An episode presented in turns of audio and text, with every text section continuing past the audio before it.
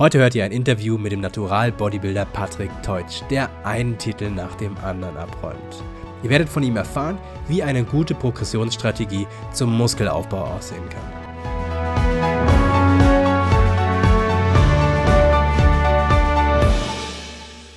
Herzlich willkommen zur 48. Episode des Alpha Progression Podcasts. Ich bin Benjamin, Personal Trainer und Ernährungsberater und leider ein bisschen erkältet, entschuldigt also den nasalen Klang meiner Stimme. Wenn ihr kostenlose Trainingspläne mit Progressionsstrategie haben wollt oder Fragen zur Optimierung eures Trainings oder eurer Ernährung habt, dann tretet der Alpha Progression Facebook-Gruppe bei. Link dazu in den Shownotes. Heute gibt es wieder ein Interview auf dem Alpha Progression Podcast und zwar mit dem ziemlich erfolgreichen Natural-Bodybuilder Patrick Teutsch. Ich glaube, ich habe noch keinen deutschen Natural-Bodybuilder mit mehr Titeln gesehen. Patrick, schön, dass du da bist.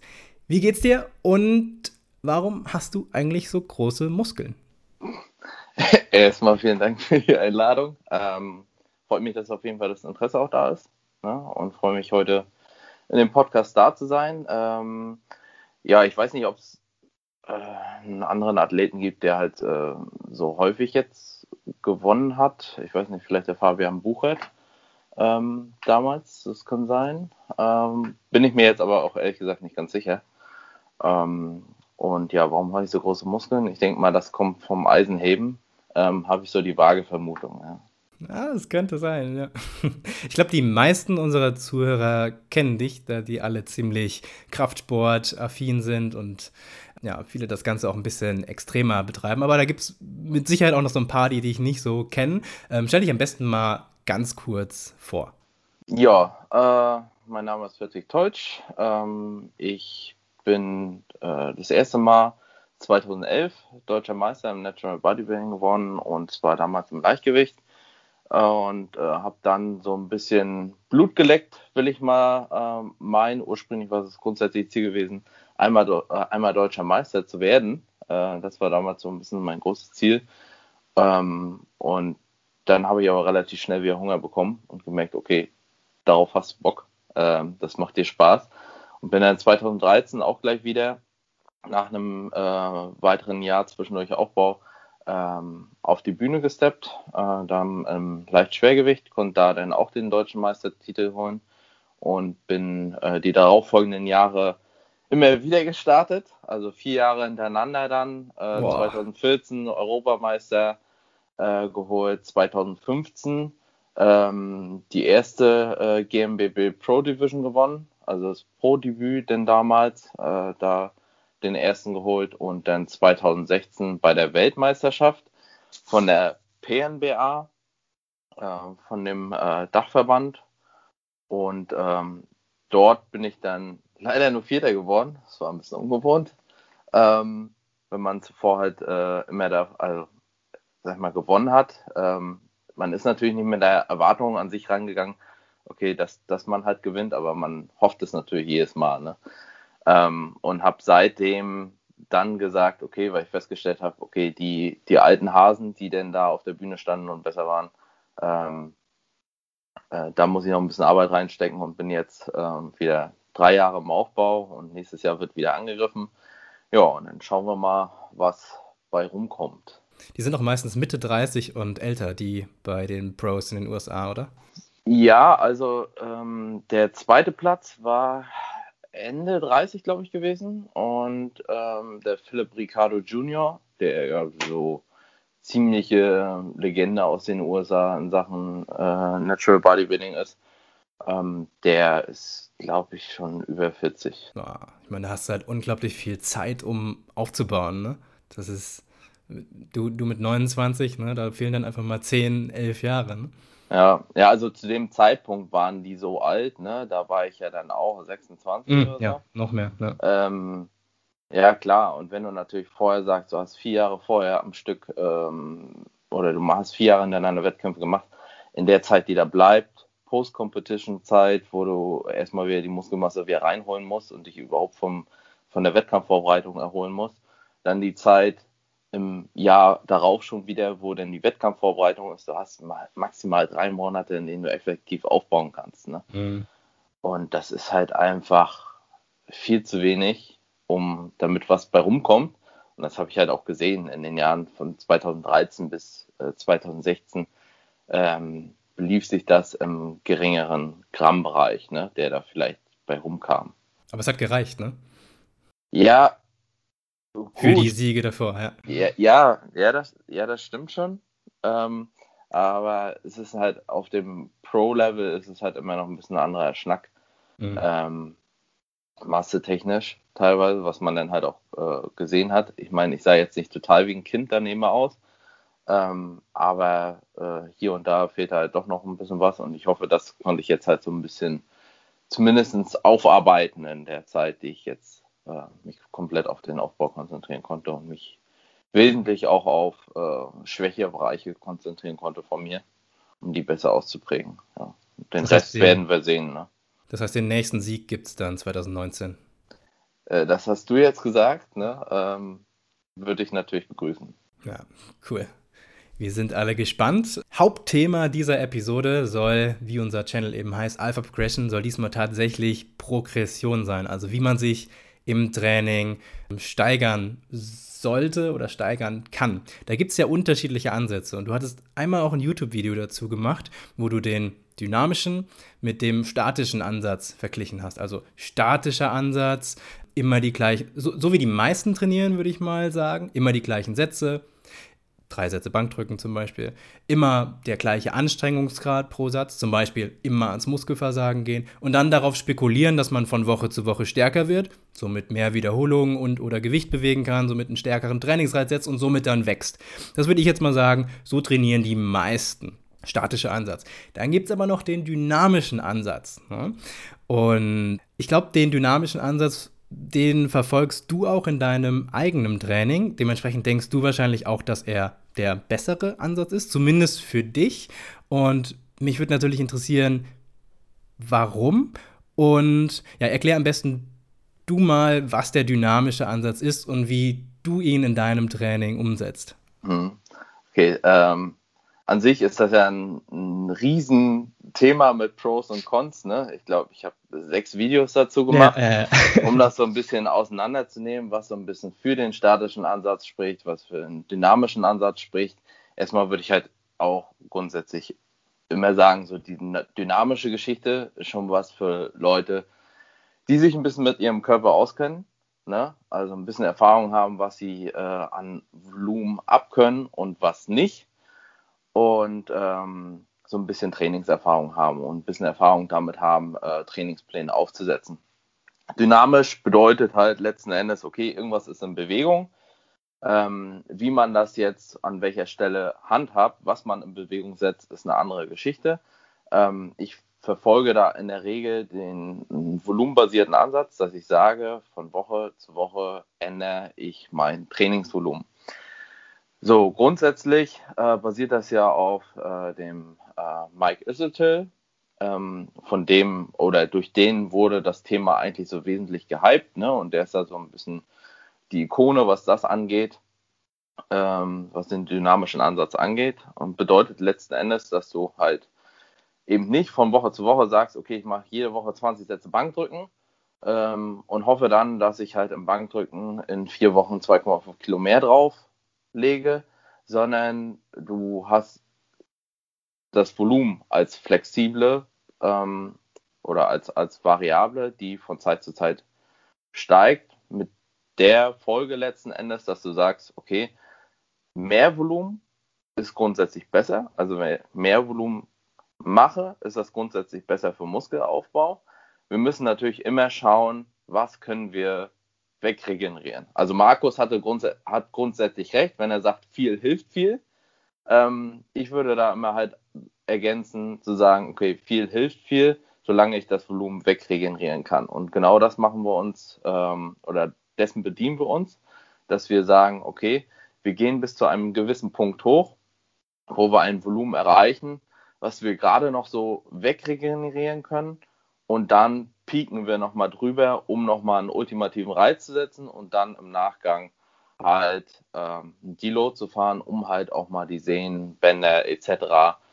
Denen ein bisschen Erholung zu gönnen, Weil was man immer wieder feststellen darf, ist halt, dass wenn man lange Zeit mit sehr hohem Volumen am Stück trainiert, dass dann zwickt der Ellenbogen, dann macht die Schulter dicht, dann tut das Knie weh und das, ja,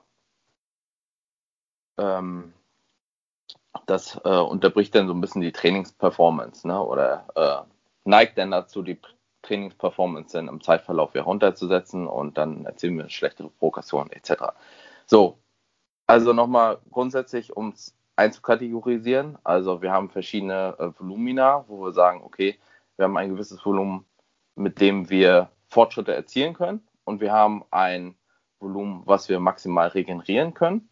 Und sinnig wäre es ja immer zu sagen, okay, ich trainiere auf jeden Fall meine Brust beispielsweise jetzt mit einem Volumen, wenn ich Fortschritte machen will, mit einem Volumen, wo ich auch wirklich Fortschritte mache. So, zwischen dem, wo ich Fortschritte mache, minimale Fortschritte mache und mit dem, was ich maximal regenerieren kann, da liegt eine gewisse Spanne dazwischen. Das bedeutet, ich kann mich letzten Endes steigern, habe somit auch eine entsprechende Adaption zwischen den einzelnen Zyklen. Zyklen in Form beispielsweise von Trainingswochen oder größeren Zyklen, wenn ich sage, ich habe einen gewissen Trainingsblock, den ich benutze, um danach halt einen Deload zu machen und wieder von neuem anzufangen und versuche stärker in den neueren Zyklus reinzugehen. Wenn ich jetzt sage, ich betreibe das Ganze zyklisch, habe ich das Problem, dass ich auf der einen Seite natürlich jetzt die Muskulatur betrachten kann und sagen kann, hier, ich kann mit meiner Brust beispielsweise maximal 30 Sätze verkrafte ich und ein Volumen, wo ich gute Fortschritte mache, sind 20 Sätze. Ne? Dann könnte ich auch sagen, ich fahre immer auf 30 Sätze oder fahre viel höher und das auf allen Muskelgruppen, weil meine Muskulatur würde das grundsätzlich verkraften. Das Problem ist bloß, dass wir auch ein Volumen haben, was der Körper im Gesamten verträgt, was quasi die gesamte regenerative Kapazität vom Körper angeht. Und die ist eben nicht die Summe aller einzelnen Muskeln letzten Endes, die diese verkraften, sondern liegt in der Regel geringer. Das bedeutet, Leute, die dann versuchen, den dynamischen Ansatz zu wählen, kommen dann in die Bedrohung, dass sie sagen, okay, ich baller jetzt alles hoch, alles dynamisch hoch.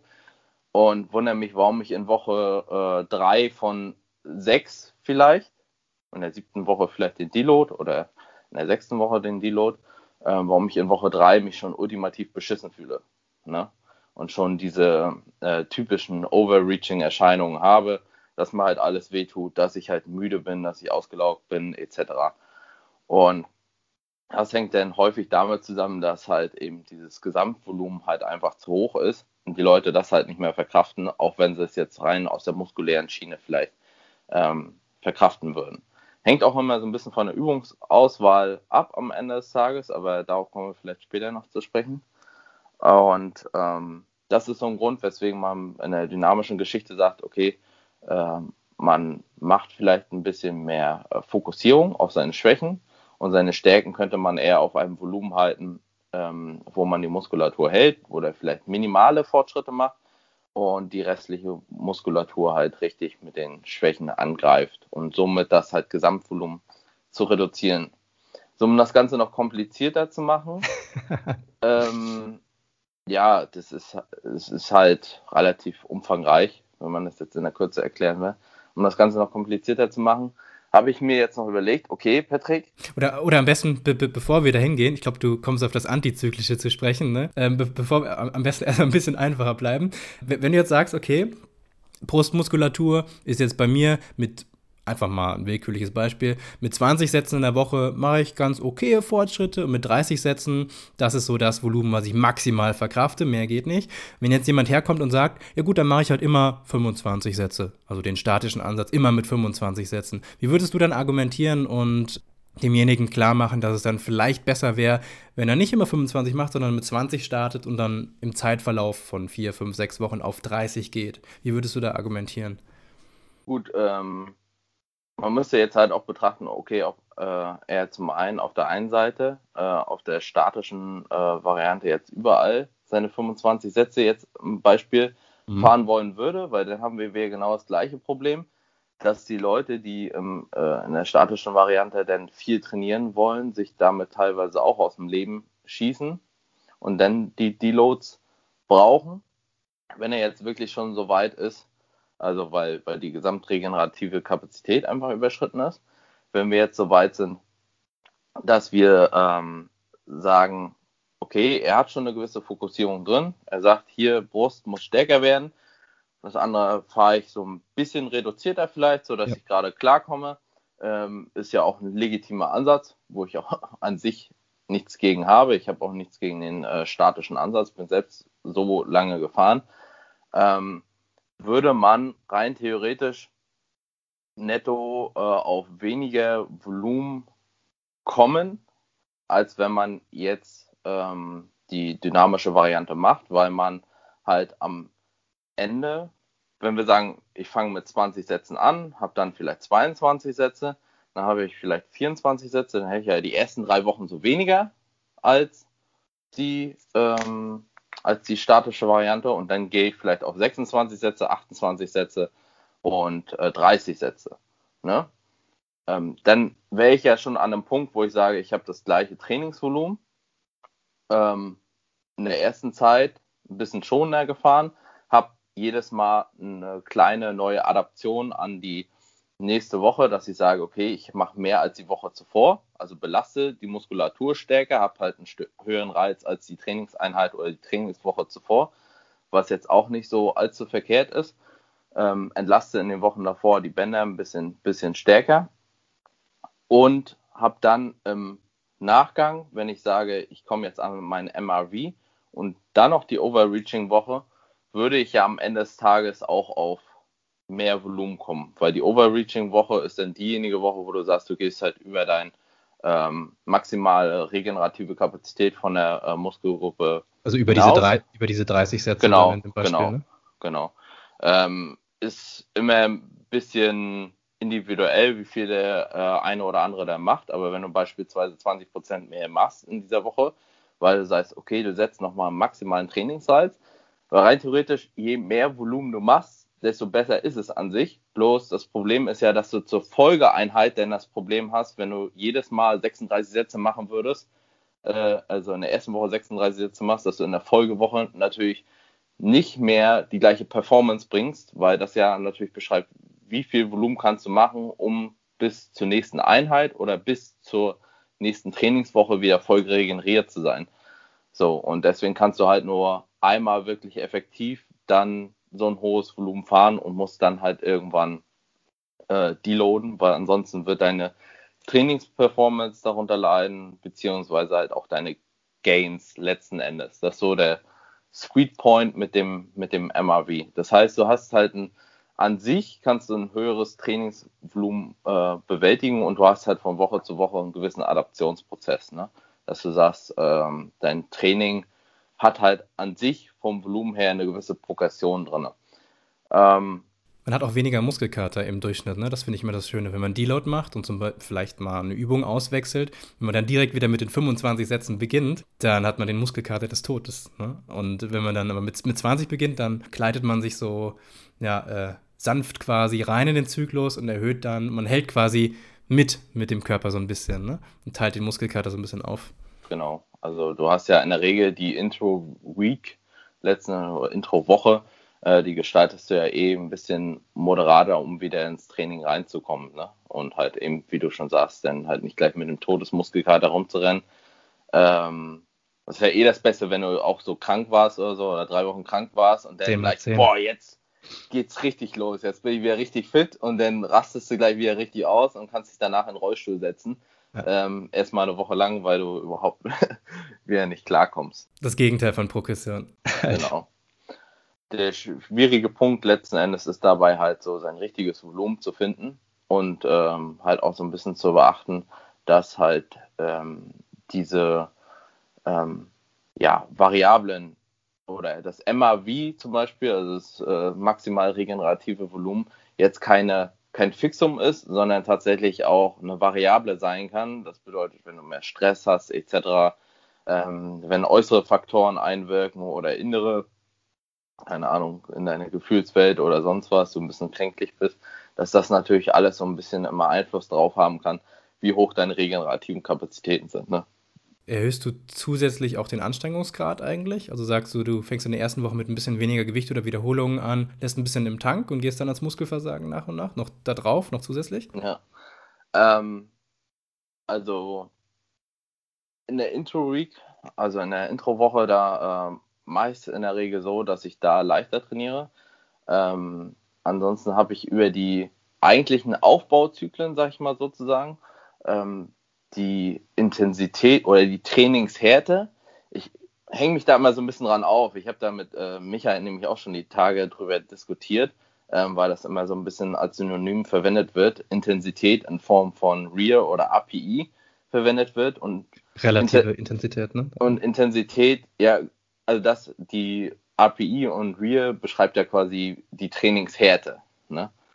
Oder so bezeichne ich es halt lieber, weil das halt so ein bisschen von dem wegkommt, weil andere denken dann natürlich auf der anderen Schiene wieder, okay, er meint jetzt One Rep Max, ne, 85% und geht dann auf 90% oder so oder von 75 auf 85%.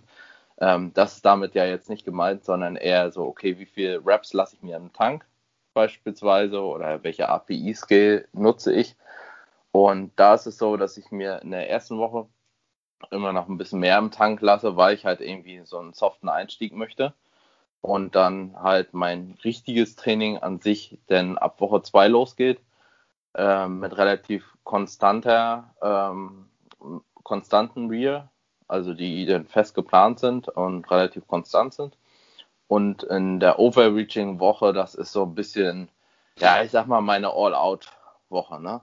Also da gehe ich dann in der Regel schon noch ein bisschen härter ans Limit, weil ich halt weiß, danach folgt halt der Deload und dann geht das halt auch klar. Also wir haben ja im Prinzip 3 verschiedene Ansätze, dass wir sagen, okay, einmal komplett volumenbasiert, dass wir sagen, okay, wir haben nur die Sätze, die wir erhöhen.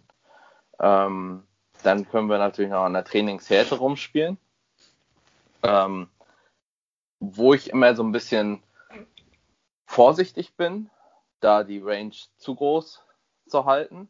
Ich kenne auch Leute, die quasi damit arbeiten und jetzt auch nicht gerade also mit schlechtem Erfolg, aber ich sehe das halt ganz immer ein bisschen vorsichtig, zu viel mit Reps in Reserve und API-Scale zu arbeiten. Gerade beispielsweise ISOs sind halt so eine Geschichte, wo ich sage, okay, du kannst eigentlich immer noch einen raushauen, wenn du willst. Und wenn du jetzt anfängst, hier API-Scale 5 oder Rear 5 zu fahren und zu sagen, ja, jetzt wären nur 5 Wiederholungen gegangen und du könntest am Ende 7 rausholen oder vielleicht noch einen 8., wenn du hart genug reingehen würdest, ne, dann bist du schnell in einem Bereich, wo du ineffektiv trainierst, letzten Endes. Ne, wo du sagst, du verschenkst auf jeden Fall Gains, in diesem Sinne, deswegen bin ich eher ein Freund davon zu sagen, okay, Rear 3.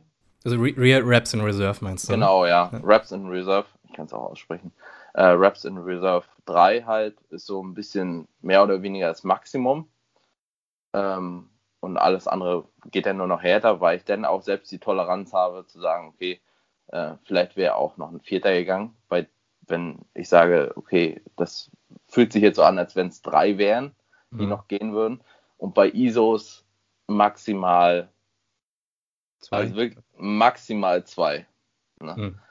Man muss natürlich auch immer berücksichtigen, dass die meisten ISOs lange nicht so auf ZNS gehen, wie beispielsweise die komplexen Grundübungen, ne? Die in der Regel auch viel schwerer trainiert werden. Ne? Also wenn ich bei einem Beinstrecker ein Rear 0 oder 1 habe, ist das was anderes, als wenn ich jetzt beim Kniebeugen auf 0,5 gehe, ne? Und den letzten hochkrüppel.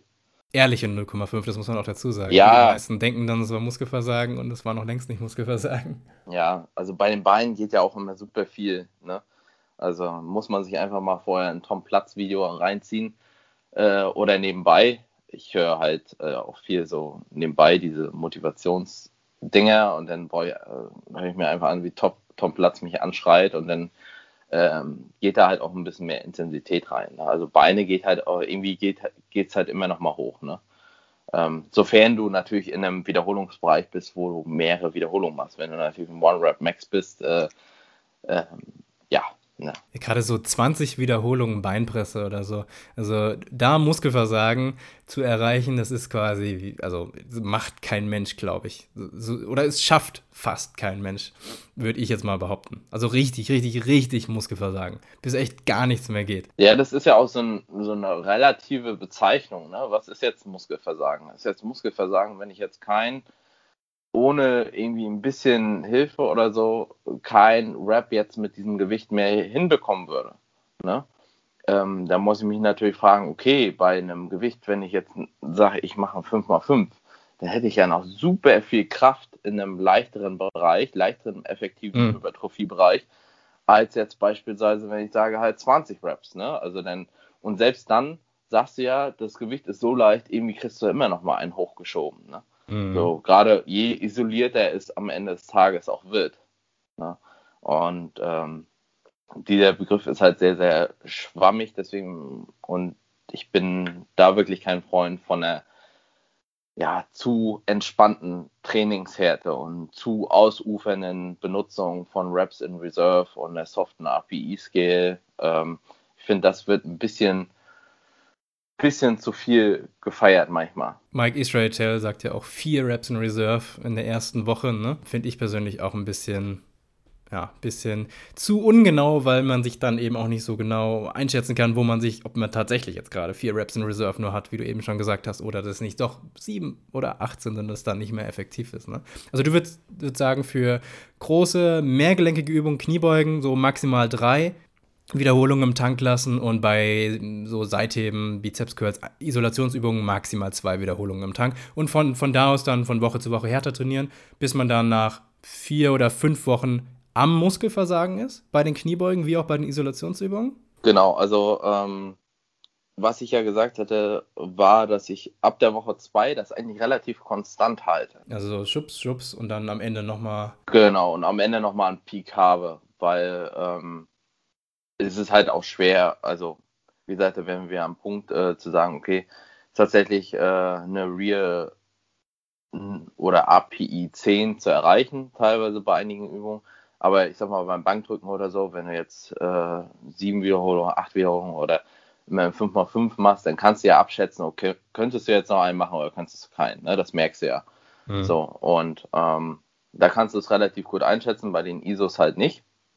Und ich habe dann halt insofern eigentlich eine konstante Trainingshärte über die eigentlichen Aufbauwochen, also von Woche 2 aus bis hin zur MAV-Woche, wo ich sage, okay, maximales Volumen, was ich so jetzt noch gerade so verkrafte, und dann in der letzten Woche nochmal so einen kleinen Peak machen. Ne? Da arbeite ich dann halt auch nochmal eher mit einem Dropsatz, ne? Oder hau nochmal...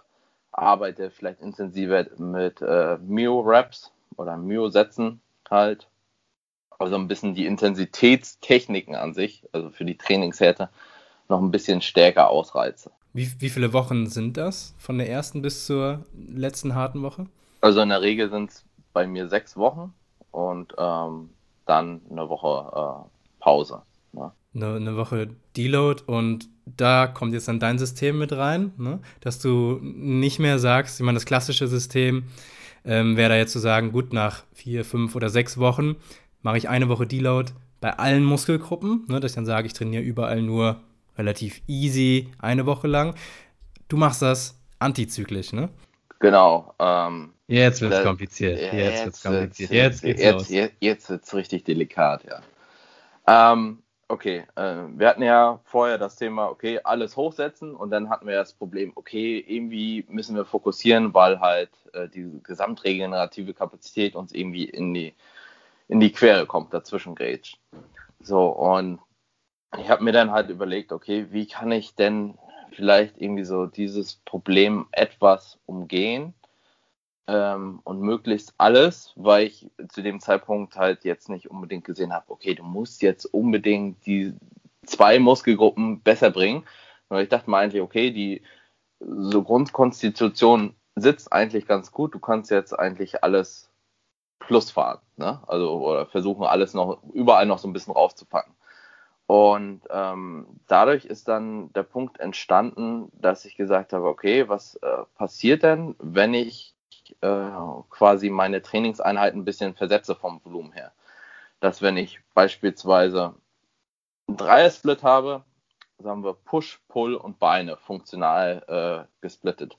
Dass ich sage, okay, wenn ich mit dem Bein ein extrem hohes Volumen fahre, dass ich dann nicht sagen kann, okay, in der Zeit bin ich mit dem Rückenvolumen weiter unten und vielleicht im Brustvolumen im mittleren Bereich.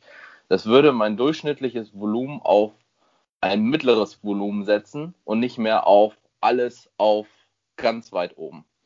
Und dann habe ich angefangen, mal das Ganze auszurechnen, okay, wo liege ich denn volumentechnisch und im Vergleich zu einem Training, wo ich sagen würde, okay, ich mache alles hoch, hätte ich ungefähr 2/3 weniger Volumen. Und das wäre auch ungefähr, wenn ich gesagt hätte, okay, ich fokussiere 2 Bereiche, wäre ich auch irgendwo in die gleiche Range gekommen pro Woche, dass ich sage, okay, mein durchschnittliches Volumen ist genauso hoch, als wenn ich im Prinzip mit dem fokussierten Volumen hochgehen würde, also nur einzelne Muskelgruppen. So, dadurch, dass das halt versetzt ist. Das bedeutet, ich trainiere beispielsweise 6 Wochen oder ich trainiere Beine und bin gerade in meiner Overreaching-Phase und in dem Moment, wo ich im Overreaching bin, bin ich vielleicht gerade beim Rücken in der Intro-Woche und habe ein sehr geringes Volumen verhältnismäßig und bei der Brust im mittleren Volumen. Und in der Folgewoche würde ich dann Beine deloaden. Dann würde mein Brustvolumen beispielsweise hochgehen, dann wäre ich irgendwann mit dem Brustvolumen ziemlich weit oben, Rückenvolumen im mittleren Bereich und das pendelt sich dann so versetzt immer wieder ein, dass halt das Durchschnittsvolumen deutlich geringer ist und ich somit sagen kann, okay, Systematic Fatigue, also die Ermüdung vom Gesamtsystem, die grätscht mir nicht mehr dazwischen. So, und ich deloade trotzdem jede Muskulatur, jede funktionale Kette in dem Fall, wenn ich sage Push-Pull-Beine, so teile ich das auch. Und dadurch habe ich natürlich den Vorteil, okay, ich habe meine Deloads, ich habe meine Regeneration für gewisse Parts immer wieder, so wie ich es auch in der ursprünglichen Variante hätte, aber ich kann halt mehr Volumen weghauen. Und mehr Volumen, habe ich am Anfang gesagt, ist halt mehr Fortschritt, ne? Wenn ich mehr trainiere, kann ich einen größeren Reiz setzen, logischerweise. Und wenn ich einen größeren Reiz setze, kann ich mehr aufbauen. So, und das ist so ein bisschen, hat sich dann so ein bisschen rauskristallisiert. Ich bin da gerade viel mehr am Austesten. Also es war erstmal natürlich nur eine Theorie, zu sagen, okay, das hört sich erstmal ganz gut an. Man muss das natürlich immer in die Praxis umsetzen. Und bis zum jetzigen Zeitpunkt, ich war zwischendurch was heißt verletzt? Ich dachte, ich wäre verletzt, aber im Prinzip hat sich mein kleiner Brustmuskel extrem verhärtet. Wahrscheinlich auch, weil ich so behindert schlafe teilweise und dann durch den Schlaf verkürzt hat und dann entsprechend rein trainierst. Dann hat er sich halt zusammengezogen und ich dachte halt, es wäre eine Entzündung, weswegen ich halt zwischendurch ein bisschen aufgehört habe. Deswegen muss ich jetzt halt noch ein bisschen mehr Zeit ins Land streichen lassen und diese Theorie verifizieren letzten Endes oder falsifizieren, wie auch immer, um dann sagen zu können, okay, das funktioniert wirklich so auf Dauer. Zielsetzung war halt einfach zu sagen, okay, ich versuche einen längeren Zeitraum durchzutrainieren mit einem höheren Volumen, habe trotzdem meine Deloads und habe vielleicht so eine Gesamtpause, wo ich sage, ich habe einen Komplett-Deload vielleicht nach 3 Monaten, wenn es dann mal nötig wäre, habe aber im Endeffekt netto viel mehr Volumen wegbewegt, Trainingsvolumen, als hätte ich es in der fokussierten Variante beispielsweise gemacht. Die systematische Erschöpfung, die ist dann ungefähr immer gleich wahrscheinlich. Ne? Genau. Vielleicht steigt sie ein bisschen an, ne? Und dann brauchst du irgendwann diesen nach 3 Monaten mal eine Woche Komplettpause oder so. Aber das ist so das Ziel von der ganzen Sache. du hast schon gesagt, Systemic Fatigue ungefähr gleich die ganze Zeit. Und bei dem anderen Ansatz würde es immer in der ersten Woche ganz niedrig, du bist super frisch, und in deiner 6. Woche, die letzte harte Woche, da ist es super hoch. Und da ist es auch schon fast unwahrscheinlich, dass man nach dem harten Pulltag dann auch noch die Beine richtig hart trainieren kann, ne? Das fällt mir auch oft auf. Mir waren da gerade 2 Sachen eingefallen. Ich habe in meinem Kopf überprüft, ob das universell anwendbar ist, das System. Du bist gerade im Aufbau. Wie ist das, wenn man in einer Diät ist? In einer Diät würde ich jetzt sagen, dass du, wenn du einen Deload machst, solltest du auf Erhaltungskalorien gehen. Aber du machst ja quasi jede Woche einen Deload für eine Muskelgruppe. Wie könnte man das verbinden mit der Diät? Also wenn du jetzt sagst, okay, ich will 8 Wochen lang diäten, dann darf ich ja theoretisch 8 Wochen lang keine Muskelgruppe auf Erhaltungsvolumen fahren. Das wäre jetzt eine Sache, die mir aufgefallen ist. Okay, was ich ursprünglich noch ergänzen wollte, bevor ich das wieder vergesse, ist natürlich auch der Vorteil, du hast eine relativ konstante Trainingszeit über die Woche hinweg. Ah, ja. Weil sonst hast du halt am Anfang, trainierst du halt vielleicht 1 Stunde, 1,5 Stunden und am Ende bist du 2,5, 3 Stunden im Training und das jeden Tag, 6 Tage die Woche, denn das ist für viele nicht mehr unbedingt praktikabel. Wenn man einen Job hat, ne? Das ist dann ja, nach der Arbeit. Also wenn du oder vor der Arbeit ist es ja noch komplizierter dann. Ja, also das ist, das sind harte Wochen dann, ne? Und das kannst du damit so ein bisschen umgehen, weil du hast Einheiten, die sind ein bisschen länger, Einheiten, die sind ein bisschen kürzer. Ich muss dazu sagen, ich habe ja nicht jede Woche einen Deload, ich habe ja 6-Wochen-Zyklen, also es versetzt sich ja so ein bisschen, also ich habe quasi alle 2 Wochen so ungefähr. Ja, okay, ja. Ungefähr ein Deload, nur als kurze Ergänzung. Okay, Diät, schönes Thema. Ich bereite ja auch ziemlich viele, was heißt ziemlich viele, aber ich bereite ja auch Leute auf Wettkämpfe vor. Ziemlich erfolgreich, muss man übrigens jetzt gerade auch mal sagen, bei der GNBF. So langsam habe ich den Dreh raus. Ne? Ja. Ja, also wie ich die verschiedenen Charaktere auch möglichst gut auf die Bühne bekomme. Ne? Also es hat dieses Jahr sehr gut funktioniert. Geht auch jetzt mit guter Dinge weiter, dass die nächsten Male das auch entsprechend das gleiche Niveau oder halt noch einen Ticken besser hat. Ne? In der Diät bin ich ehrlich gesagt persönlich kein Fan vom dynamischen Ansatz. Da sage ich meinen Athleten, Jungs, macht einen dynamischen Ansatz. Grund ist relativ einfach. Statischen Ansatz, ne? Habe ich ja zweimal dynamisch gesagt. Ja, okay, alles klar. Grund ist relativ einfach. Wir hatten ja von das MRV, also das, was ich maximal regenerieren kann, das Volumen. Und was ich, glaube ich, noch nicht erwähnt hatte, war das Maintenance Volume. Das Volumen, was ich benötige, um meine Muskulatur aufrechtzuerhalten. Das ist im Aufbau relativ gering, beispielsweise zum Beispiel 10 Sätze. 10 Sätze Brust reicht aus, um meine Brustmuskulatur im Aufbau aufrechtzuerhalten. Das Problem ist halt, dass im Kaloriendefizit dieses Maintenance Volume hochgeht. Ne? Also, dass es immer schwieriger wird, die Muskulatur aufrechtzuerhalten. Gerade mit sinkendem Körperfettanteil und entsprechendem Defizit. Und auf der anderen Seite aber meine regenerativen Kapazitäten schlechter werden. Weil, wenn wir uns überlegen, was sind die Marker oder was sind so die Haupttreiber für eine gute Regeneration? Kalorien, also Energiezufuhr, möglichst Überschuss. Mit einem großen Überschuss hast du die beste Regeneration am Ende des Tages und mit dem Defizit wird es immer schlechter. Dann Schlaf. Wenn wir den Schlaf betrachten, der wird im Voranschreiten einer Diät, gerade wenn du halt in den niedrigen Körperfettanteil kommst, meistens auch schlechter. Leute schlafen deutlich weniger. Geht auch wieder auf die Regeneration. Und dann haben wir das Problem, dass wir sagen, okay, mein maximal regeneratives Volumen sinkt, mein Maintenance Volume steigt. Das heißt, ich habe einen viel kleineren Bereich, in dem ich mich bewegen kann.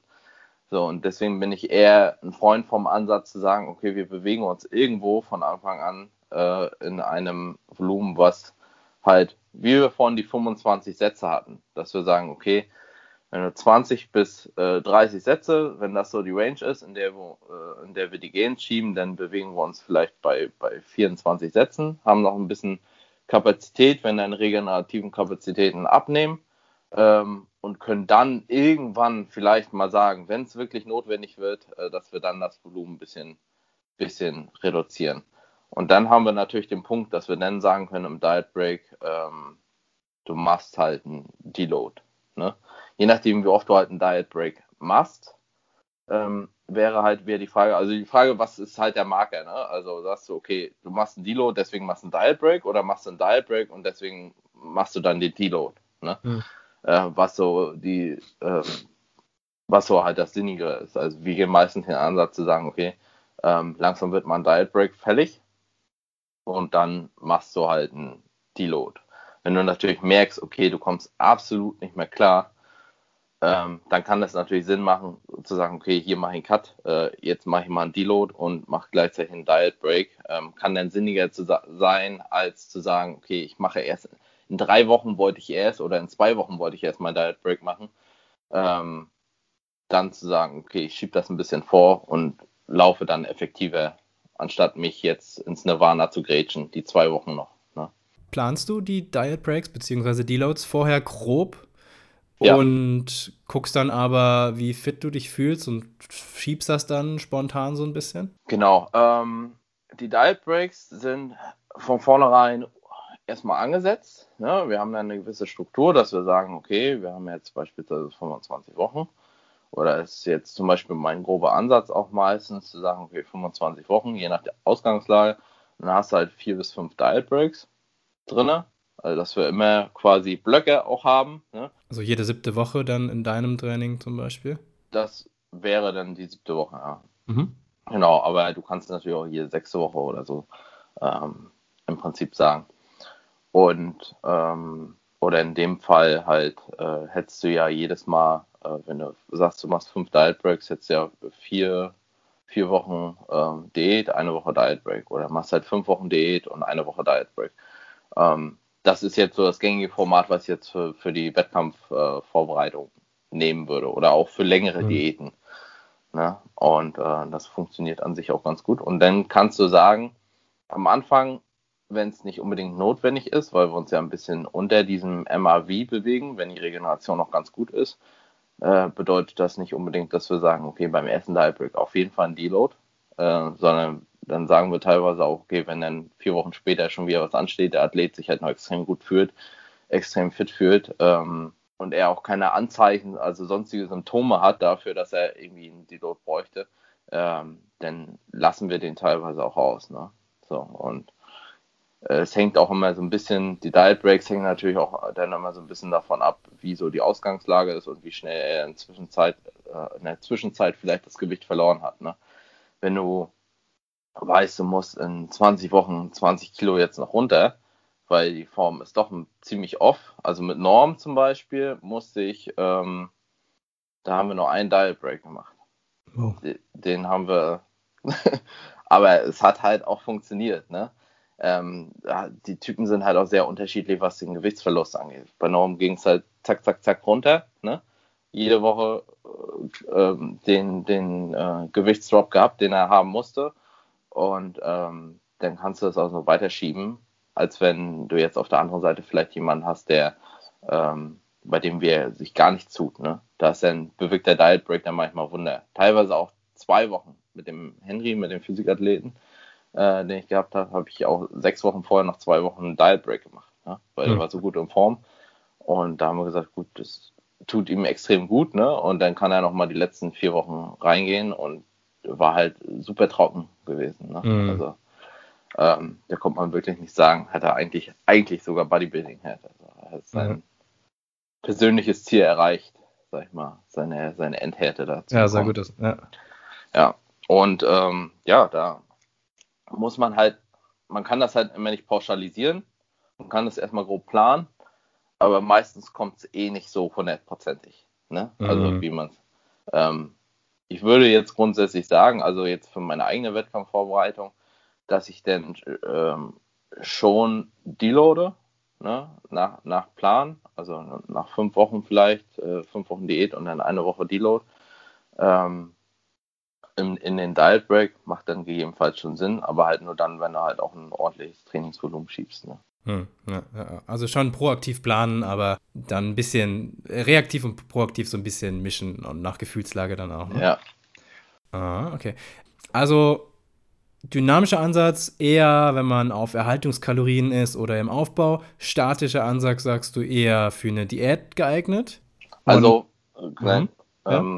Kurzdiät wäre jetzt was anderes. Ne? Ja. Da würde ich sagen, okay, weiter das fahren. Aber ich bin jetzt davon ausgegangen, okay, einige Diäten ja für den Sommer oder so und andere für einen Wettkampf. Da würde ich halt die statische Variante aus den genannten Gründen nehmen. Kurz würde ich jetzt so sagen, alles unter 4 Wochen? Ja, oder ja, vielleicht maximal Wochen. 5 Wochen, 6 Wochen ist schon wieder grenzwertig, aber ja, in die Richtung geht's. Ne? Okay. Wenn du jetzt einen vollständigen Anfänger vor dir hast, der aber super motiviert ist, wo du weißt, der hat auch keine Angst davor, das Training sich selber kompliziert zu machen, ne? Würdest du dem empfehlen, dynamisch oder statisch? Ich würde grundsätzlich erstmal die statische Variante empfehlen. Mhm. Allein aufgrund der Tatsache, dass wir ja am Anfang gesagt haben, okay, es ist schon eine gewisse Erfahrung notwendig, um erstmal einschätzen zu können, wie viel Volumen kann ich überhaupt verkraften, ne? Und wenn ich jetzt gerade beginne, dann kann ich das absolut nicht einschätzen. Ne? Mhm. Ich brauche erstmal vielleicht mein Übungspool, mit dem ich gut klarkomme, mich da erstmal mit auseinandersetze und da vielleicht erstmal ein gewisses Volumen schiebe und sage, okay, da taste ich mich ran und da verfeine ich erstmal die Technik und versuche da meine Progression erstmal grundsätzlich überhaupt zu erzielen, weil du hast ja am Anfang auch eine extrem hohe Chance, was die Gewichtsprogression angeht. Ne? Mhm. Wäre ja auch wieder noch so ein Punkt. Und dann, wenn man erstmal so ein bisschen Erfahrung gesammelt hat, okay, zu gucken, okay, ich gehe vielleicht iterativ vor oder inkrementell, dass ich sage, ich gehe halt von Woche zu Woche hoch, ein bisschen vom Volumen her, im Statischen und taste mich mal vielleicht so ran und zu sagen, okay, vielleicht, wenn ich merke, okay, nach 3 Wochen, 20 Sätze ist jetzt doch zu wenig für die Brust oder so, oder ich kann deutlich mehr machen, dass ich dann vielleicht hochgehe und dann irgendwann merke, okay, hier wird es langsam eng, ne, und dann so ein bisschen mir das Ganze auch notiere. Ne, ich denke mal, das ist ein ganz guter Ansatz, zu sagen, okay, ich führe auch so ein bisschen Protokoll darüber, was kann ich leisten, und dann kann ich halt auch wirklich einsteigen und sagen, ich gehe in den dynamischen Bereich über. Ne? Ansonsten ist meines Erachtens so das Potenzial, sich der zu verschätzen, sehr, sehr hoch. Weil ich kenne genug erfahrene Athleten, die sich halt zum Beispiel mit der Systematic Fatigue total aus dem Leben geschossen haben. Ne? So. Die dann halt auch sehr motiviert sind und sagen, oh ja, jetzt die Off-Season. Und dann ein paar Wochen später schreiben sie mich an und sagen, hier Patrick, wie sieht's aus? Irgendwie schieße ich mich damit total aus dem Leben. Ne?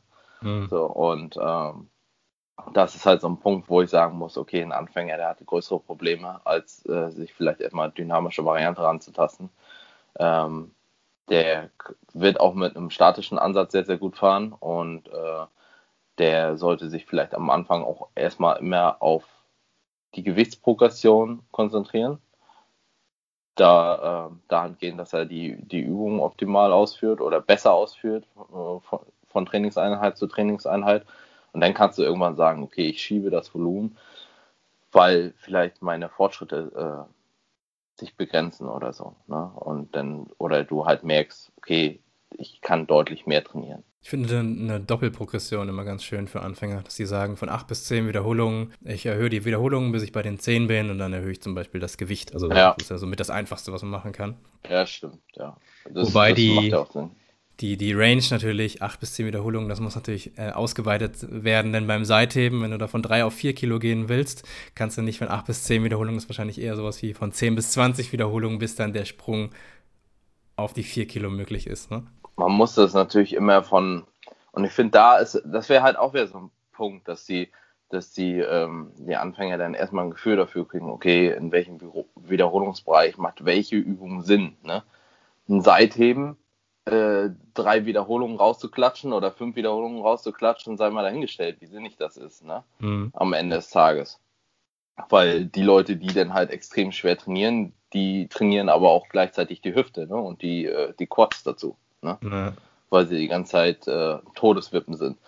Und zu sagen, auf der anderen Seite, okay, vielleicht mal einen letzten oder letzten zwei oder so ein bisschen abzufälschen, wenn du eh relativ viele Wiederholungen machst, ist dann halt auch wieder eine andere Geschichte.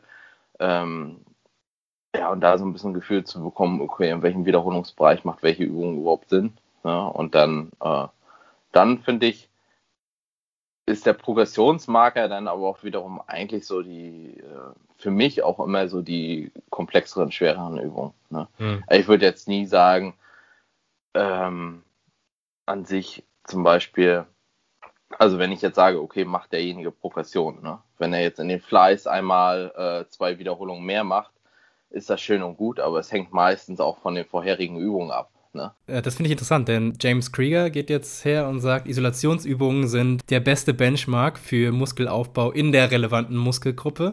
Ne, zum Beispiel benutzt er jetzt zum Beispiel immer nur noch den Beinstrecker, um zu gucken, ob die Quads größer geworden sind als Proxy, oder die Flies eben, um zu gucken, ob die Brust größer geworden ist, weil er eben genau sagt, bei den großen mehrgelenkigen Übungen ist so viel technische Komponente mit bei. Ja. Und man weiß nicht genau, was das Limit ist. Vielleicht ist da das Gesäß einfach nur größer geworden bei den Kniebeugen und nicht die Oberschenkel. Aber Nachteil ist natürlich, wie du sagst, die Übungsreihenfolge, wenn man vor den Fleiß dann 3 Brustübungen gemacht hat, anstatt nur 2 Brustübungen. Und das Bankdrücken macht man zum Beispiel immer am Anfang, würde ich jetzt behaupten, die meisten zumindest. Ja, das ist ein super interessantes Thema. Ja, wenn du natürlich mit dem anfängst, ist es geht schon wieder in eine andere Richtung, ja. Aber meine Intention war ja jetzt sozusagen, okay, wenn du jetzt im Bankdrücken dir ein bisschen mehr Luft gelassen hast oder so, weil der letzte Rep einfacher ging, hast du dadurch vielleicht auch mehr Luft bei den Flies dann letzten Endes. Zum Beispiel, wenn du Fliegende machen würdest. Ja. Und dadurch würdest du mehr Leistung bei den Flies bringen.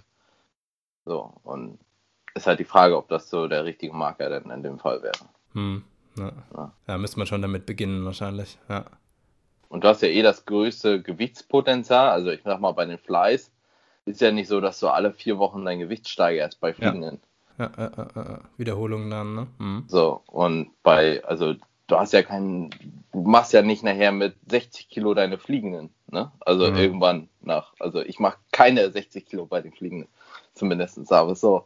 Während du natürlich beim Bankdrücken oder beim Kreuzheben, beim Kniebeugen, beim Rudern, wie auch immer, viel größeres Potenzial hast, überhaupt Gewichtsprogression, messbare Gewichtsprogression zu erzielen, ne? Mhm. Ja. Ja, aber gut, ja, genau. Beinstrecker, ich verstehe den Ansatz beim Beinstrecker, aber... Das ist schön isoliert, ne? Das sind ganz viele Variablen weg, einfach nur, es geht nur um die Zielmuskulatur, und wenn du immer ganz runter gehst und ganz hoch gehst, das hört man ja auch, klack, ganz unten und vielleicht klack, je nach Maschine, ganz oben, ja. Das ist auch noch richtig schön eindeutig, ne? Wenn du da halt auch so einen Todpunkt hast, wo du halt wirklich sagst, okay, du hast nicht diese Wippe von unten mit dabei, dass du sagst, okay, dann nimmst du hier ein bisschen Schwung von unten. Genau, den Stretch-Reflex auch komplett dann ausschalten. Mhm. Ja. Dann ist das okay. Aber das liegt dann hängt dann ja absolut von der Messung ab, ne? In der Studie. Ob du sagst, okay, das wurde halt exakt gemessen und nicht, dass die Leute dann nachher irgendwie, keine Ahnung, im oberen Punkt weniger gehalten haben oder so, oder... Ja. Schneller das Ganze einfach machen, oder hast du nicht gesehen. Du hast eben mal kurz über deine Aufteilung gesprochen, Push-Pull-Legs. Was ist so das Besondere an deinem Split? Gibt es da was Besonderes? Push-Pull-Legs? Machst du immer die gleichen Übungen? Nee, also ich habe ja keine Push-Pull-Legs. Ich habe es nur als Beispiel genommen für die, war ja jetzt so eine typische funktionale Einteilung, was halt eigentlich an sich auch Sinn macht. Ich bin eher ein Freund davon, dann wiederum zu sagen, okay, ich trainiere Brust und Arme, Rücken, Schultern und Beine. Ne? In der Reihenfolge? Nicht zwangsweise.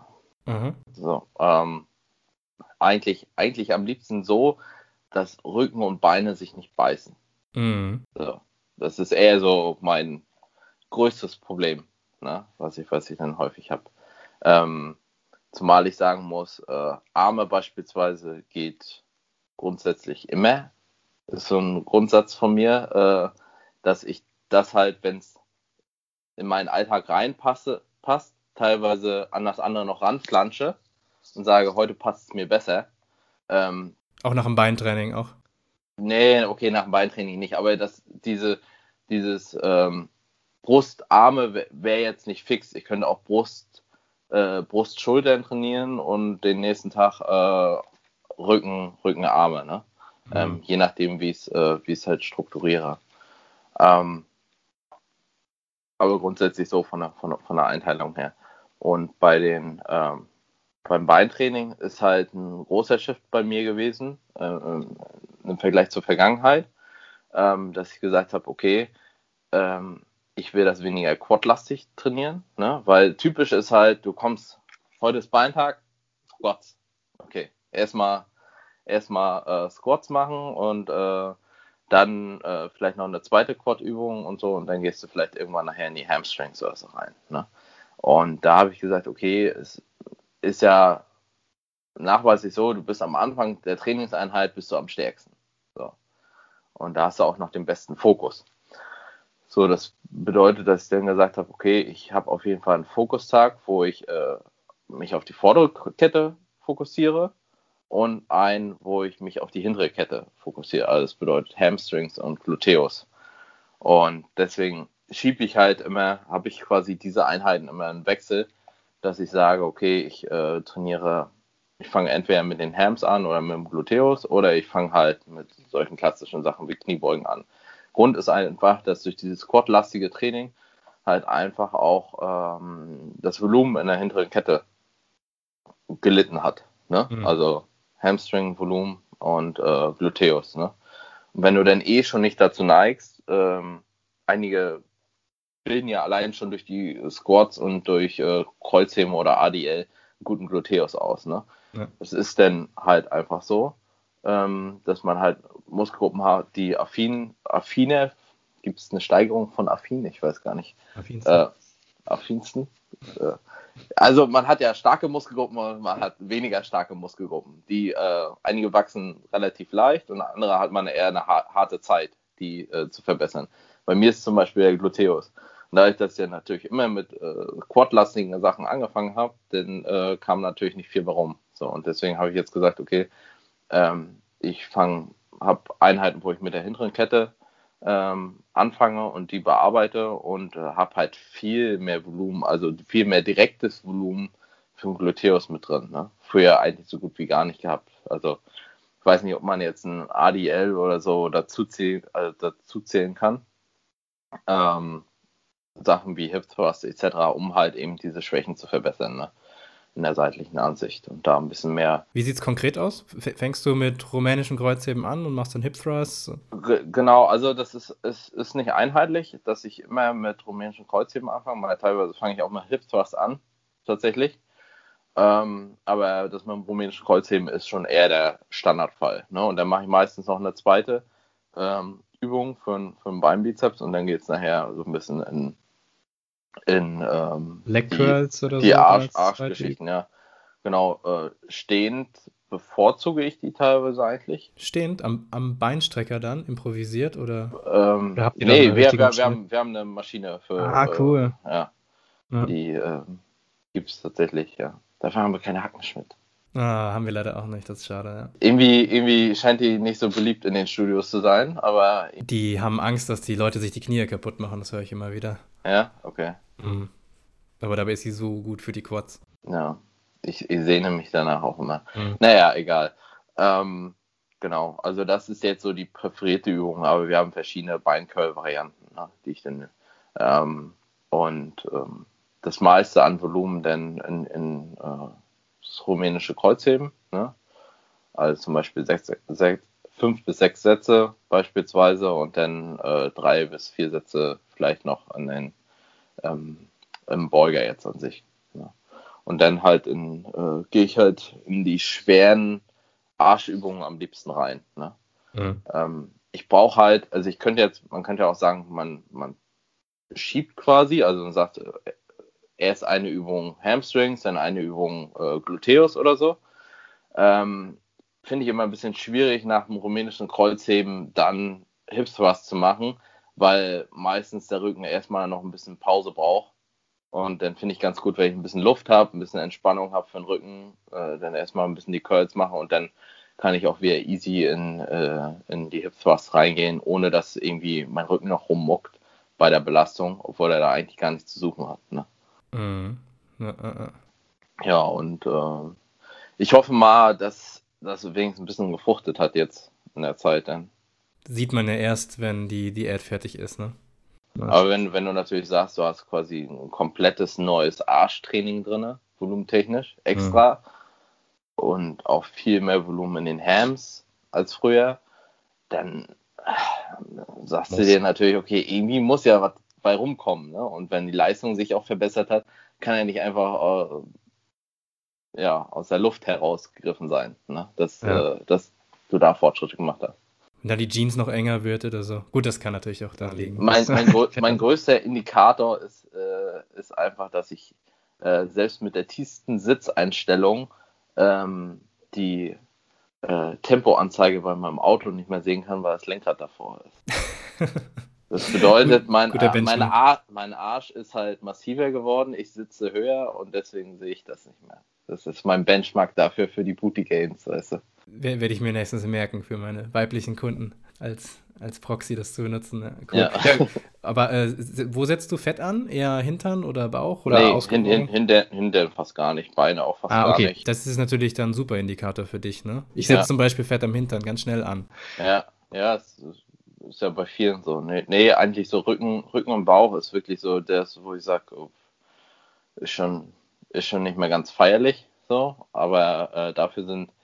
Also ich habe jetzt keine Streifen am Arsch, ne? Aber ich sehe ja, dass da jetzt nicht so super viel ist im Vergleich zu anderen Athleten. Hm. Und die Beine sind halt auch immer relativ frei, ne? So. Ja. Also selbst jetzt habe ich halt noch gewisse Cuts und dann kann ich halt sagen, okay, das, was ich jetzt an Beinmasse habe, das wird voraussichtlich auch nicht viel und deutlich unterschiedlich zum Wettkampf hin sein, ne? Hm. Ja. Und gestaltest du dein Training für die Brust und den Rücken ähnlich? Also du sagst, du hast einen Brusttag, wo du dich, keine Ahnung, auf den oberen Teil der Brust konzentrierst und einen, wo du eher Flachbank-Sachen machst, beim Rücken vielleicht Klimmzug-Varianten und Ruder-Varianten, dass du das separierst? Also ich habe schon eine gewisse Trainingsvariation drin von der Übungsauswahl, aber es ist jetzt nicht so, dass ich sage, bei der Brust beispielsweise, ich konzentriere mich jetzt nur auf den oberen Teil, ne? Oder auf den mittleren Teil oder so. Ich gehe ja immer davon aus, okay, im gewissen Grad trainierst du die Pecs ja sowieso immer komplett. Klar hast du Übungen, die ein bisschen mehr in den oberen Bereich gehen und im mittleren und unteren Bereich, aber in der Regel versuche ich die schon in der Gänze zu trainieren. Was ich halt mache, ist, dass ich nicht jedes Mal am Benchen bin. Allein aufgrund der Tatsache, dass ich sage, okay, das ist das, was mir noch am meisten abverlangt, ne? Regenerationstechnisch, und ich dann versuche halt jedenfalls irgendwo anders ein bisschen mehr Volumen rauszuholen, ne? Und dann mit gewissem Maschinentraining dann da versuche noch ein bisschen mehr Volumen reinzubringen und das gleichzeitig zu verkraften, ne? Mhm. Kurzhanteln oder Maschinen für die Brust oder beides? Also wir haben halt diese Hammer-Strength-Maschinen, die sind schon, also die Schrägbank davon ist zum Beispiel sehr, sehr geil. Die benutze ich absolut gerne. Ansonsten Langhantel Bankdrücken fast ausschließlich. Früher habe ich mehr Kurzhantel gemacht. Und Fliegende am Turm wäre jetzt noch so ein Ding. Finde ich, hat eine viel bessere Lastenverteilung und viel bessere Spannung als jetzt mit Kurzhanteln. Das ist nur den Stretch unten und oben dann nichts mehr, ne? Genau, und du hast halt einfach konstant. Also ich sehe keinen Vorteil wirklich zu sagen, dass man mit Kurzhanteln Fliegender machen sollte, ehrlich gesagt. Weil du hast ja, bei einigen Übungen ist ja manchmal so, dass du sagst, okay, wenn du es frei machst, dann hast du halt eher unilaterale Beanspruchung. Das bedeutet, wenn du irgendwo ein Defizit hast, dann kannst du es eher ausgleichen, weil am Turm, wenn du zum Beispiel beide Sachen anfasst. Ich hatte das Thema letztens mit dem André, zum Beispiel bei den Skycrushern. Wenn du die am Turm machst, im Vergleich zu Kurzhanteln, mit Kurzhanteln hast du natürlich beide separat drin. Da hast du gerade eine Insta-Story, glaube ich, drin, ne? Habe ich mir eben genau, angeguckt, ne? Ja, ich hatte die drin und dann haben wir gleich darüber geschrieben und da meinte er, macht ja auch gerne mit Kurzhanteln, und ich meinte, ich sehe halt keinen Vorteil damit, die mit Kurzhanteln zu machen, sofern du kein Defizit in einem Trizepsmuskel hast. Mhm. weil du halt einfach eine viel bessere, ja, was halt immer am Turm hast. Du hast eine konstante Spannung drauf, ne? Gleichmäßig verteilt, und du hast halt eine bessere Isolation. Ja, wie sagt man immer so schön, die Widerstandskurve entspricht ungefähr der Kraftkurve des Muskels. Ne? Das fühlt man aber auch direkt, das fühlt sich gut an. So kann man es quasi dann auch sagen. Wenn es sich gut anfühlt, dann das ist schon meistens immer viel wert. Ja. Obwohl sich auch bei einer Kniebeuge gut anfühlt, wenn ich nur eine Wiederholung anstatt 10 Wiederholungen mit dem Gewicht mache. Deswegen weiß ich nicht, wie universell anwendbar das ist. Ich glaube, je komplexer die Übung wird, desto weniger relevant ist halt quasi das Feeling, ne? Also du machst immer eine Connection, dass du sagst halt, du hast ein äußerst gutes Feeling, weil es sind halt einfach so viele Muskelgruppen mit involviert bei einer Kniebeuge, dass du halt sagen kannst, klar hast du ein schlechteres Feeling, als wenn du jetzt am Beinstrecker konzentriert einfach nur im Quad drin bist, ne? Und dich nicht auf den Bewegungsablauf konzentrieren musst. Ja, aber wenn du isolierte Übungen hast, und das hast du ja bei Arme beispielsweise immer, dann brauchst du halt ein gutes Feeling. Ansonsten läuft irgendwas verkehrt. Ja, da stimme ich zu. So, also ich würde es halt nie pauschal einschränken. Also weil wir bei Brust waren, also zu sagen nur Maschine oder Kurzhanteln, sondern das ist halt extrem individuell auch immer von der Übungsauswahl abhängig, ne? Aber wie gesagt, bei den Fliegenden würde ich halt sagen, immer Turm. Wenn frei, dann Turm. Ja, und um noch ganz kurz auf den Rücken zu sprechen zu kommen, da hast du vermutlich auch einen Tag, wo du mehr Fokus auf den Lat setzt und einmal mehr auf die Rückentiefe? Nicht unbedingt. Ich baller eigentlich beides immer ganz gut. Was ich früher stärker hatte, war, dass ich einen Rückenstrecker stärker involviert habe. Dass ich sagte, ich habe einen Tag, wo ich dann halt habe ich tatsächlich Kreuzheben immer am Rückentag gemacht oder halt die Rackdats, ne? Das mache ich in letzter Zeit eher weniger, weil ich halt einfach mich da von den regenerativen Kapazitäten schonen möchte und sage, okay, ich habe mein Beintraining und so weiter reicht und meine ADLs reichen momentan aus, um quasi Rückenstrecker konstant zu halten, ne? Da habe ich genug Fleisch drauf und kann mich denn auf quasi die Rückenbreite und Rückentiefe komplett konzentrieren, ne?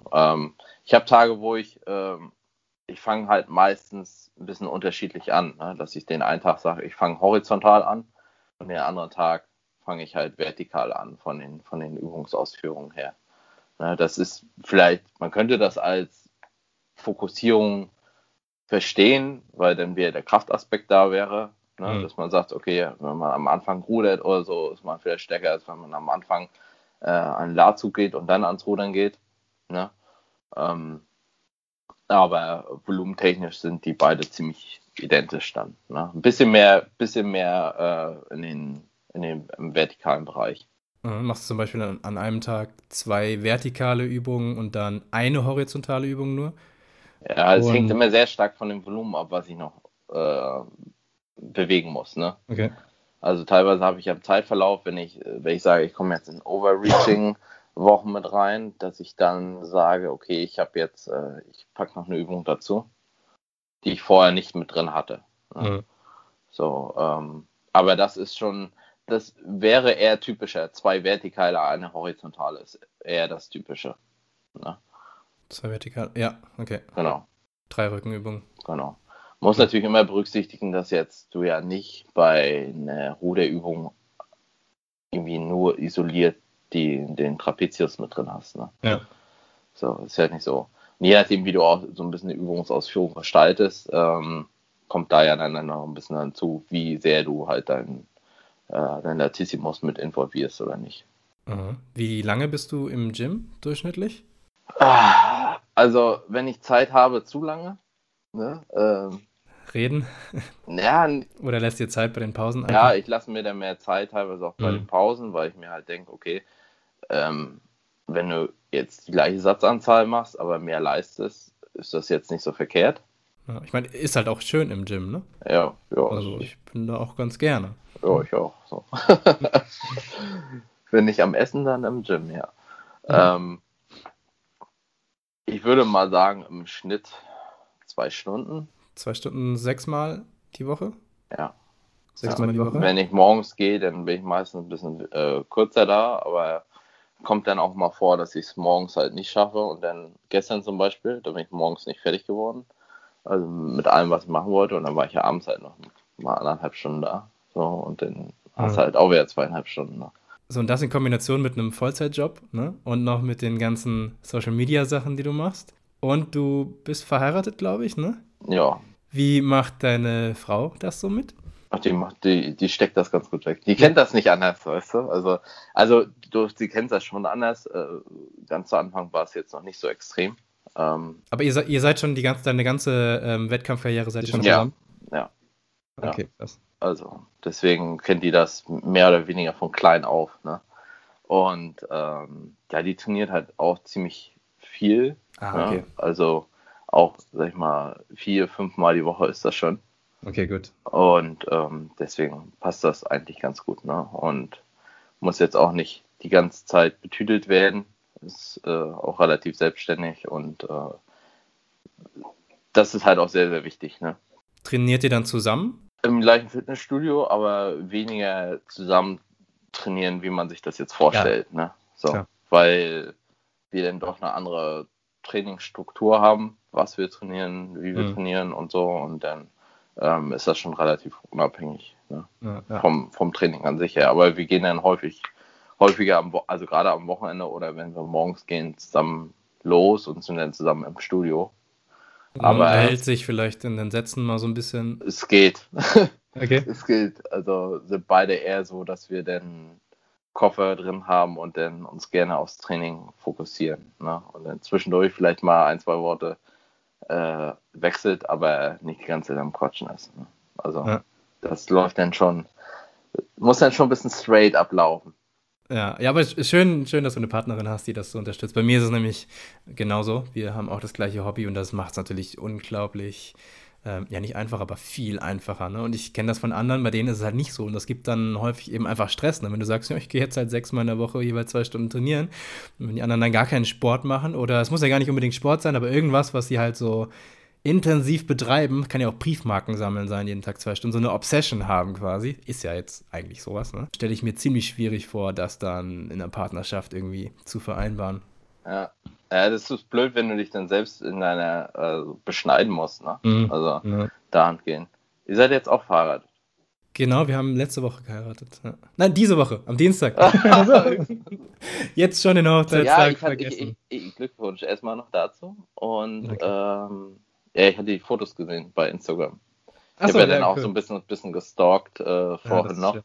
Geile Fotos geworden. Da dachte ich mir schon so, dass das sehr trainingstechnisch sehr harmonisch abläuft.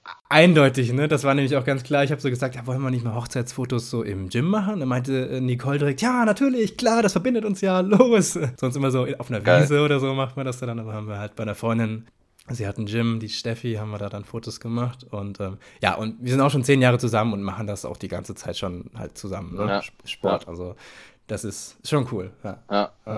Nee, ist auf jeden Fall extrem viel wert, ja. Das ist ja das, was viele dann auch, also dahingehend beschneidet, ne, dass sie halt sagen, okay, ja, ich kann nicht und so, hier, Frau und hast du nicht gesehen und ja gut, blöd, ne, aber... Ja, definitiv.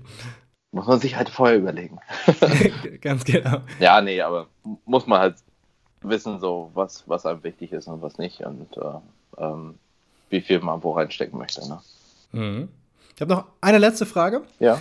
Und zwar, die Leute wollen immer so einfache Tipps haben, ne? Und wir haben jetzt eine relativ komplexe Episode gemacht und alles so von wegen, es kommt drauf an und es ist abhängig davon. Aber vielleicht können wir einen ganz pauschalen Tipp, vielleicht kannst du den raushauen, nämlich so dein Nummer-1-Tipp, den du eigentlich fast jedem geben kannst, der ordentlich Muskeln aufbauen will. Kann ruhig was ganz Simples sein. Naja, also ich sag mal, da wäre ja der Punkt wieder, viel hilft viel, wenn du es wegregenerieren kannst. Ne? Und daran sich so ein bisschen zu halten, ist, denke ich mal, ganz gut. Zu sagen, dass es Sinn macht, viel zu trainieren und im Zeitverlauf mehr vielleicht auch zu trainieren. Aber man immer so ein bisschen auf seine regenerativen Kapazitäten achten muss. Ne? Und wenn man das so ein bisschen als Marker hat und sich dann die Sachen notiert und so ein bisschen seine Hausaufgaben macht, dann denke ich mal, kommt man auch relativ zügig zu einem Grad, wo man sagt, man kann das ganz gut einschätzen. Und wenn man es ganz gut einschätzen kann, dann kann man so ein bisschen am oberen Limit trainieren. Und wenn man am oberen Limit trainiert, dann kann man so das Maximale aus sich rausholen. Sehr schön. Das war nicht zu komplex. Das war sehr gut. Ja. Jetzt kann keiner sagen, das war eine komplexe Episode. Ja. Ich neige halt immer zur Relativierung, weil ich es halt nicht immer zu sehr pauschal sagen möchte. Ne? Weil es halt nicht immer, man kann halt nicht immer sagen, für den ist Oberkörper, Unterkörper oder Oberkörper, Unterkörpertraining ist für jeden das Beste. So pauschal oder hast du nicht gesehen, da habe ich immer so ein bisschen meine Probleme mit. Mhm. Weil es halt auch nicht so ist. Ne? Also, ja. Ich meine, ist ja eine schöne Sache. Ne? Deswegen können wir ja hier sitzen und drüber debattieren, aber ja. Ja, super, aber kann ich ganz genauso unterstreichen. Ja, für alle unsere Zuhörer, die mehr über dich erfahren wollen, über dich, dein Training, deine Ernährung, dein Lifestyle, wo können die dich finden? Instagram, YouTube, Facebook? Ja, also im Wesentlichen, ich habe zwar auch einen Facebook-Account, aber die großen Sachen, wo ich eigentlich wirklich aktiv bin, ist natürlich Instagram. Da bin ich eigentlich täglich aktiv. Unter Patrick-Teutsch. Unterstrich war es, glaube ich. Ja, genau. Mhm. Und auf YouTube ja auch einfach Patrick Teutsch. Und dann findet man mich eigentlich schon. Und da kommen dann frequentiert Videos zu aktuellen Themen irgendwie, sag ich mal, irgendwelchen Forschungsergebnissen oder so, also Studien halt entsprechend, wo ich dann halt auch mal meinen Senf dazu gebe, wenn das irgendwie praktikabel für uns nutzbar ist. Oder halt Trainingsvideos, Trainingstipps und ja, bald wieder Wettkampfdiät mit entsprechend, ja, dann der kompletten Verfolgung, wie das Ganze abläuft und wie ich das Ganze so handhabe und was ich so mache. Ne? Cool. Das ist immer relativ detailliert, weil ich den Leuten natürlich auch einen Einblick geben möchte, wo sie vielleicht auch was selbst für sich selbst was haben, was sie an die Hand nehmen können und dann vielleicht für ihre Vorbereitung oder ihre Diät durchsetzen können oder umsetzen können. Ja. Und auch das, was wir heute besprochen haben mit diesem antizyklischen, zyklischen, statischen, dynamischen, wenn euch das jetzt nicht so was sagt, wenn ihr es nur hört oder auch wenn ihr das Video so seht, dann schaut euch auch die Videos zu Patrick zu dem Thema an. Ich glaube, vor ein paar Monaten oder so hattest du dazu eine Reihe, ich weiß nicht mehr genau, wann es war. Ja. Aber man sieht es direkt, wenn man so ein bisschen runterscrollt. Ja, wenn man in die Videos reingeht, dann sollte man, also in die abgeloadeten Videos reingeht, dann findet man dich relativ schnell. Denn das hast du ganz schön grafisch dargestellt mit Excel, dann mit den Balken, da kann man sich das viel besser vorstellen. Ja, wenn man da noch so einen visuellen Aspekt hat, dann versteht man das vielleicht noch ein bisschen besser, wenn man da vorher noch keinen Berührungspunkt mit hatte. Mhm. Ja, genau. Cool, ja, schön, dass du dir die Zeit genommen hast, hat mich sehr gefreut. Ja, mich auch. Und ich wünsche dir noch einen wunderschönen Samstag, übermorgen kommt die Episode raus. Alles klar, wunderbar, gib mir Bescheid. Ne? Mach ich. Gut. Das war das Interview mit Patrick. Hoffentlich hat es euch gefallen. Wenn ihr jemanden kennt, der sich auch für das Thema Natural-Bodybuilding interessiert, dann teilt ihm oder ihr doch einfach diese Podcast-Episode über WhatsApp oder Facebook oder macht einfach eine Instagram-Story. Hat euch die Episode gefallen? Dann gebt dem Alpha Progression Podcast doch eine 5-Sterne-Bewertung auf iTunes. Das dauert überhaupt nicht lange und sorgt dafür, dass der Podcast in den iTunes-Charts weiter oben eingestuft wird. So können noch viel mehr Menschen von den Informationen des Podcasts profitieren. Vielen, vielen Dank dafür. Tretet außerdem gerne der Alpha Progression Facebook-Gruppe bei. Dort bekommt ihr Antworten auf all eure Fragen zur Ernährung und zum Training. Link zur Gruppe wie immer in den Shownotes. Bis zum nächsten Mal.